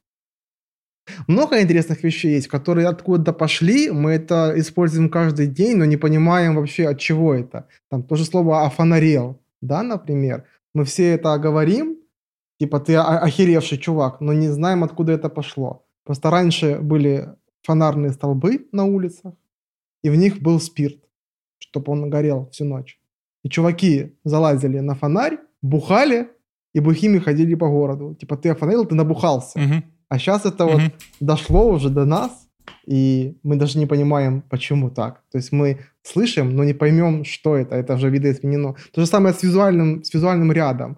Кто-то показывается тебе, ты вот привык, вот, допустим, очень сильно это понятно стало э, с интерфейсами. То есть поначалу винда, она была вот прям красный крестик большой, э, большая палочка скрыть, она там была с подписями, что это скрыть. То есть люди не понимали, что это. Если бы мы знали, что такое, мы не знаем, что это такое. Если бы мы знали, а мы не знаем, что это такое как бабуля говорила. Mm-hmm. А сейчас, когда мы уже используем компы очень долго, нам не нужно крестик делать красным, либо что-то еще. Мы понимаем, что стрелочка назад – это вернуться. Мы понимаем, что э, круговая стрелочка – это обновить страницу. Нам не нужно это разжевывать. Мы это видели уже много-много да, лет. шестеренка настройки, э, гамбургера, если, меню, да, да. Если в интерфейсе вы рисуете шестеренку, вы нажимая на нее, вы выходите вообще отовсюду, вы такие, в смысле? Это же всегда была шестеренка. Это тут уже у иконок появились значения, которые используют по умолчанию как бы все. То есть все понимают, что шестеренка это настройки. Э, ты не, ну, ты не делаешь шестеренку, а это выход. И вот к этим интерфейсам, к визуальному ряду мы уже привыкли в современном мире, а, а, а раньше мы не понимали, что значит стрелка назад, что это, вправо, влево, что это, что крестик означает, это что, умножение или что. И вот этот визуальный ряд, он тоже изменяется, как-то сопровождается в дизайне, в нашем повседневном мире. Мы какие-то уже просто на уровне обозначений можем, знаешь, понять, зайти в аэропорт, и нам какими-то там просто символами объясняют, где еда, где проход там к самолету, где что-то еще. Тебе просто на всех языках, по сути, язык какой-то интуитивный. Стрелочки, иконочки еды, либо самолетика, или как вот, да, там авто, автопром, какой-нибудь дорожные знаки. Они же все без слов, но все водители понимают, что от них хотят. Чисто на, на уровне иконок, да, на уровне просто вот визуального восприятия. Они как бы такие все вот ну, должны быть логичны. Ты видишь и такой, ага, камни летят, все опасно. Просто считываешь сразу, сразу считываешь. Короче, идея сайта есть. Сделать максимально раздражающий сайт. Ты его открываешь, у тебя там, знаешь, там выскакивает баннер, на котором есть кнопка закрыть, есть кнопка там что-то еще. Ты нажимаешь закрыть, а он вместо закрытия делает что-то другое. И сделать так путь человека, чтобы там, ну не знаю, это недолгий, наверное, будет experience. Но представь, что там человек такой, так, скрыть баннер. Вместо скрыть баннер он переходит на, на экран, например, там оплаты он на экране оплаты, там, ему говорят, вбейте, за сколько вы хотите купить. Там, он, он пытается поставить кнопочку input, а у него логотип input, да, там какой-то всплывает. Он пытается это сделать, а у него другое действие происходит. И сделать так, где-то 15 действий последовательных, которые полностью тебя обманывают и как бы подводят к идее, насколько Ты... важны эти образы. Это было бы круто. Ты часто что-то делал 15 действий, которые тебя ну, раздражали без мотивации? Я просто знаю, была игра какая-то, э, которая вот на этом принципе построена. А награда? Награда какая. То есть должен замотивировать человека. Ну, это может быть рекламный сайт, где дизайн какое-то бюро показывает, насколько важен хороший дизайн, насколько важ, важна ожидаемость, понятность и тому подобное. Мне кажется, это хорошая ну, демо. В дизайне есть фишка такая, что в дизайне есть фишка, что даже есть книга, не заставляйте меня думать. То есть люди очень ленивые, им всегда лень все делать. Они скроллят, э, серфят э, интернет, пролистывая много информации, много текста, есть у людей рассеянное внимание. Ты открыл одно видео, открыл, оно что-то начинает играть, ты нажал на паузу, открыл второе видео на фоне, ну, третье видео, четвертое видео, там ты читаешь новости, ты получаешь очень большой поток информации и везде по чуть-чуть. То есть это из-за рекламы по телевизору постоянно. То есть мы пожираем много инфы, и нам лень где-то заморачиваться. То есть малейшие какие-то шаги, которые тебя стопорят, тебе вызывает уже напряг. Там даже какому-нибудь ты вот зашел в приложение, тебе 30 секунд рекламы. Казалось бы, ну блин, это так мало, 30 секунд твоей жизни, но тебя это так бесит, а если это не один раз, то ты уже начинаешь гореть, у тебя пукан взрывается. А здесь, представляешь, 15 шагов, которые тебе нужно напрячься, чтобы что. Э, поэтому чем вот Поэтому и в дизайне такой же прикол. Там, ну, дизайн должен быть простым, но не примитивным. Угу. Он должен быть типа стильным, но максимальное восприятие, максимальное облегчение. Вот тот же самый UI, UX, он так и называется, что именно опыт пользования прям mm интерфейсом, что прям опыт, как, вот, как, как лучше сделать, как легче сделать, как понятнее сделать. То есть... А усложнение — это всегда такая тема в себе в ногу стрельнешь ты, короче. Ну а тогда делать. минимализм это получается вечный путь и вечный тренд? Ну, ну есть, знаешь, просто составляющая визуального какого-то ряда, а есть что-то просто эстетическое. Вот, например, я не знаю, из соображений каких-нибудь там, ну, удобства, да, нам бы удобно, например, было обходить кроссовках каких-нибудь, там в юбке какой-нибудь широкой, ну, да, большой, да. да. Но при этом мы ходим там в узких брюках красивых каких-то, которые прижимают хозяйство. Какие-то батосы у нас кожаные, из-за которых там пальцы натирают мозоли. То есть эстетика и удобство мы уже, знаешь, каждый для себя выбирает приоритет. То же самое вот там, я не знаю, какие примеры условные, где удобство и эстетика спорят. Свадебное платье, вот невеста выходит, оно очень красиво, все такие вау, большая там фата у нее, крутые какие-то вещи, но ей, самой невесте, такой напряг везде это таскать на себе, она один день походила в этом и ненавидит, ну то есть такую одежду. То есть потому что это очень удобно, но красиво, ну то есть эффектно и эффективно разные вещи. Надо здесь искать баланс, как бы пытаться соблюдать. Угу. То есть, грубо говоря, э, самый минимализм был бы, да, если у нас вход в магазин, просто на, на белом фоне черная надпись «магазин». Это вот, условно говоря, ми- минималистическая вывеска, да, где человек все понимает. Ну да, это считыв... считывается, максимально считывается. Но потом уже на это навешивается цвет какой-то, да, фирменный магазина. Там вместо слова магазин его название, если это сеть, да, условно, магнит. И туда уже добавляется, как бы минимализм нарушается минимумом того, что должно быть э, добавлено при этом. Ну вот однажды, по-моему, у меня была задача, э, что-то подобное, я помню уже смутно эту историю. Какой-то был торговый комплекс, э, получается. И было много как бы этих путей стеллажей, или какой-то один, по-моему, и попросили сделать редизайн для удобства. И дизайнер до сделал все то же самое, типа там, но крупнее больше. То есть он там вверху высоко над головой было там написано крупно там техника. Вместо белого цвета он взял желтый, брендовый. Типа вот, вот он сделал редизайн. Там раньше были там коробки с гвоздями, э, он там просто эти коробки сделал разноцветными. То есть это пример плохого редизайна. То есть если бы примерно я это делал, я бы, скорее всего, на каждой коробке просто нарисовал гвоздь внутри коробки. И проходя мимо коробок, ты просто одним взглядом в длину всех коробок увидел, какой болтик внутри каждой коробки. Ты читал информацию сходу, не подходя к каждой коробке, не открывая ее и туда не заглядывая, какой же там болт. И открыть каждую коробку тебе надо было бы, чтобы узнать эту информацию. То есть ты сделал редизайн для удобства. Ты рисовал болт, который внутри. То есть сэкономило твое время огромное количество. То есть неважно уже, какой цвет там будет рядом красным или желтым написано. То есть ты получил информацию, которая тебе помогла подойти к продукту.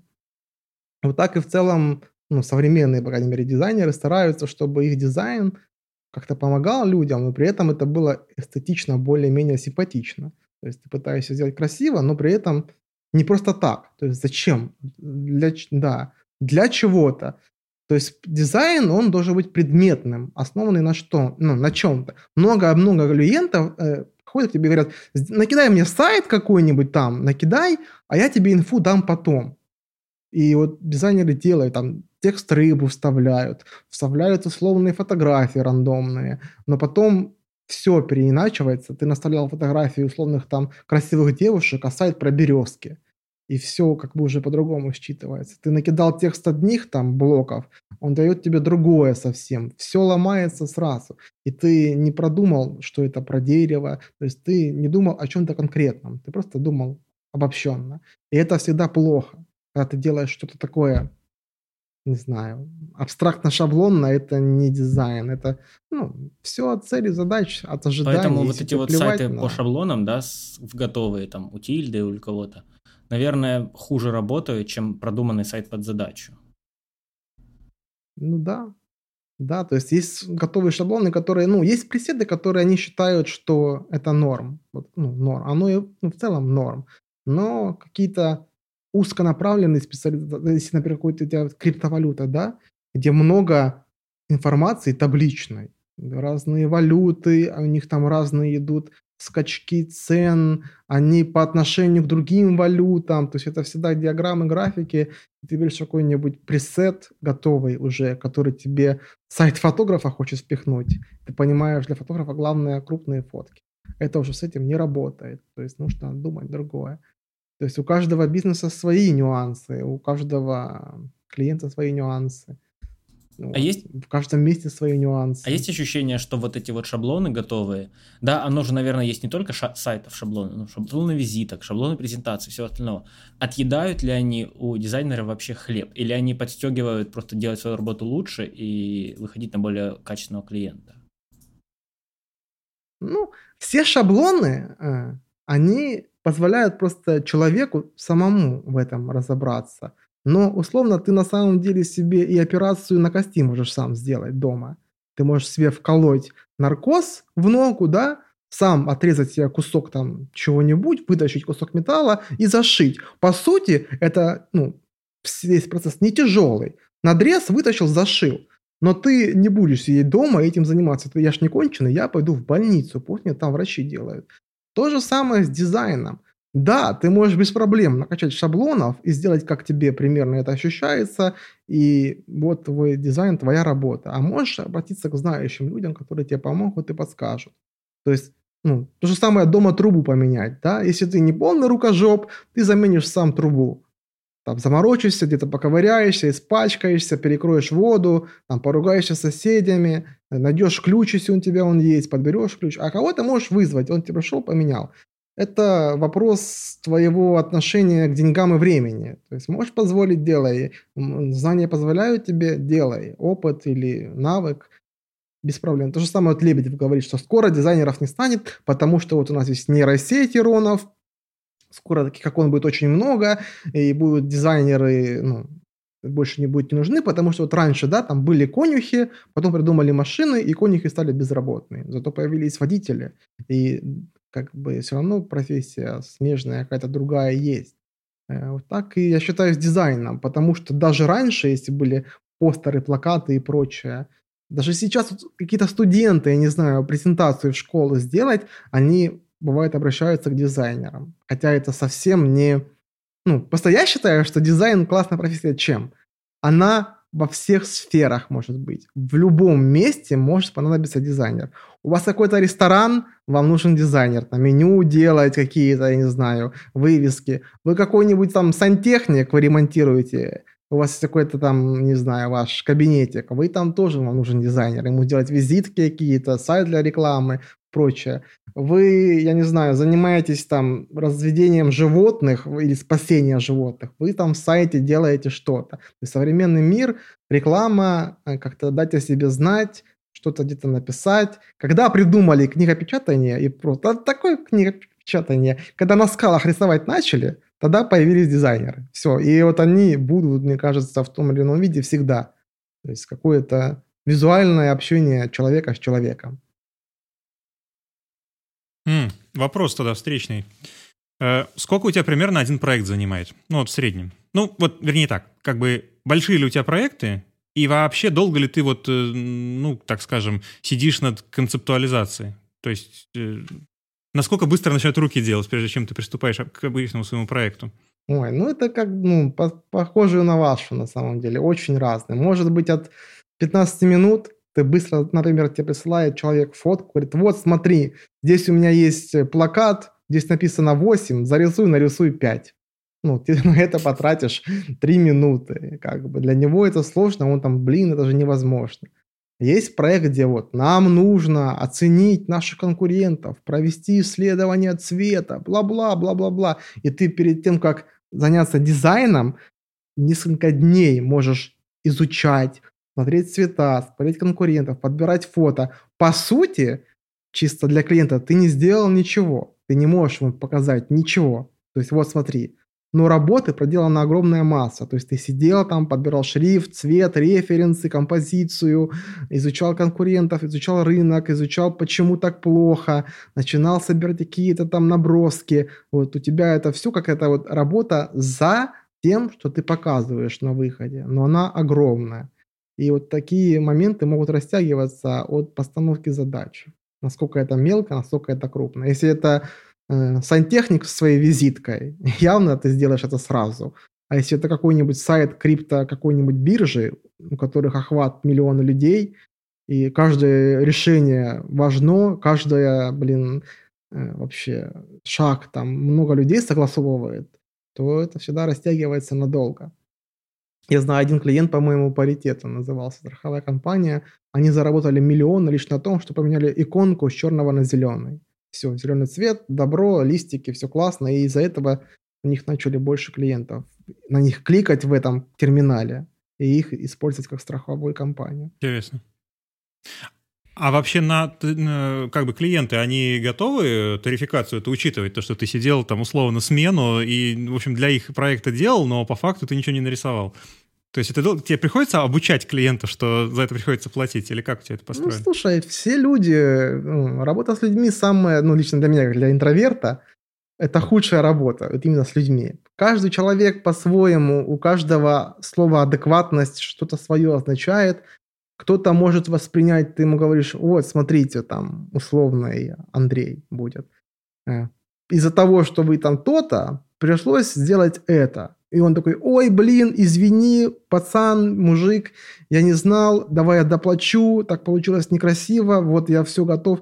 А если ты говоришь, из-за вас теперь все плохо, и при этом тебя же наругают, Э, на тебя же как бы возмущения какие-то выльются, э, откажутся с тобой работать и уйдут. То есть все люди разные, все воспринимают по-разному информацию, только как ты с ними общаешься, это уже, наверное, софт-скиллы, да, не хард-скиллы, а именно те, которые твое вот общение с людьми развивают. Вот клиенты разные люди, разная реакция на одно и то же может быть у разных. Ну, у нас, наверное, тоже, да, в профессии, особенно внизу, да, вот когда люди начинающие, у нас часто вот условный заказчик говорит, да я вот могу в Инстаграме фильтр накинуть, и типа все, все будет красиво.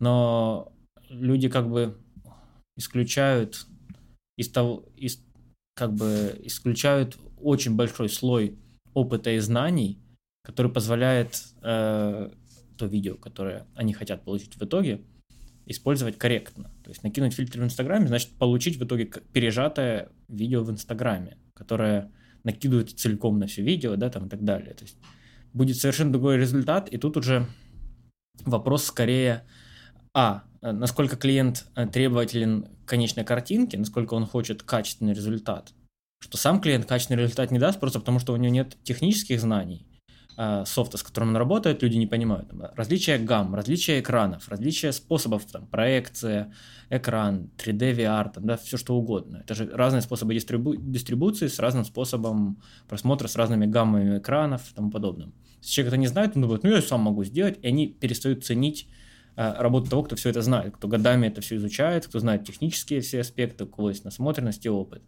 Второй момент, что многие, э, ну, не клиенты, наверное, а потенциальные клиенты э, да, особенно внизу рынка, там операторы, которые считают, что они сами все могут сделать. В целом, да, но оператор потратит на, на эту же работу неделю, а колорист потратит на эту работу 4 часа, допустим.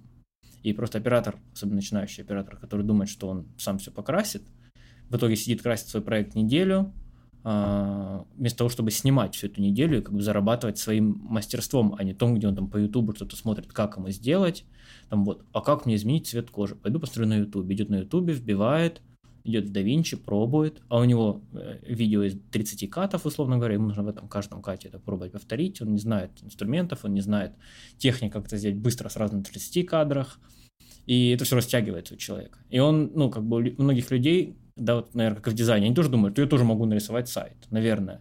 До того, как они пытаются его реально нарисовать, они думают, все думают, что это несложно. Пока они начинают понимать, ага, ну, есть определенные правила, есть определенные законы. И чтобы их знать, за это нужно платить человеку, за его знания. Потому что, ну, э, можно освоить Photoshop и нарисовать сайт и отдать JPG-картинку, да, да, даже. То есть но знаний фотошопа уже мало для того, чтобы отдать сайт клиенту. Уже сейчас там Figma нужна, например. И мне кажется, вот э, э, это нужно как-то доносить до клиента, что услуга поэтому и стоит денег, что в нее входит, да, вот ты говорил о бэкграунде подготовки к проекту, да, каком-то изучении чего-то. Но помимо этого, твои знания и навыки, за счет которых ты делаешь работу быстро – они тоже стоят денег, поэтому твоя работа там за условный час стоит дороже, чем клиентам может сказать, ну, почему я же могу это сделать? Да, но ты будешь это делать неделю. Ты готов э, за там условную цену, которую он там, которую не устраивает за час твоей работы, ты готов неделю ничего не делать, кроме этого, и получить за это вот столько денег? Если нет, то вот тебе за час это же сделают. И опять же, клиенту важно, наверное, доносить э, важность э, сроков выполнения работы, что чем дороже, как в теории, Э, работа, тем быстрее и качественно она будет сделана. Потому что если они пытаются сэкономить на проекте, им могут делать либо дольше, либо менее качественно, то есть им придется переделывать. Поэтому, мне кажется, вот нужно уметь коммуницировать с клиентом, а, что он получает, а, опыт, б, хорошие сроки, в, качество. И, собственно, за это он и платит. Альтернативно, да, все что угодно, как ты говорил, можно сделать самому, в конечном итоге. Даже, наверное, атомный реактор можно построить самому, но это, на это уйдет там 7 тысяч лет, допустим, да, из, них, из которых ты там будешь 500 лет изучать всю, всю науку, которая есть, а остальные там тысячи лет строить его. Умирать да. от рака. Ну, грубо говоря, то есть все можно сделать самому в итоге. Да, там вот можно самому машину починить, но можно ее отдать, а за это время заняться чем-то полезным для жизни. Вот, наверное, и в условно, я не знаю, считаешь ли ты э, э, работу дизайнера творческой? Насколько процентов она для тебя творческая от технической или какой-то вот выполнения задачи в, в лоб, грубо говоря? Половина ровно. Mm. То есть я просто считаю, да, вот работа колориста, наверное, процентов на 20 творческая.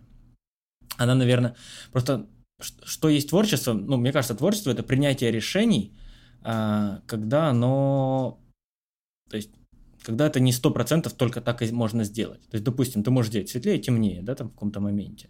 И ты принимаешь это решение на основе каких-то эстетических соображений, на основе э, в целом, да, вот того, что у тебя рядом стоит в соседних кадрах. И когда ты принимаешь решение, когда можно сделать и так, и так, и, собственно, когда ты принимаешь одно из них каким-то обоснованием, это, наверное, творческая часть.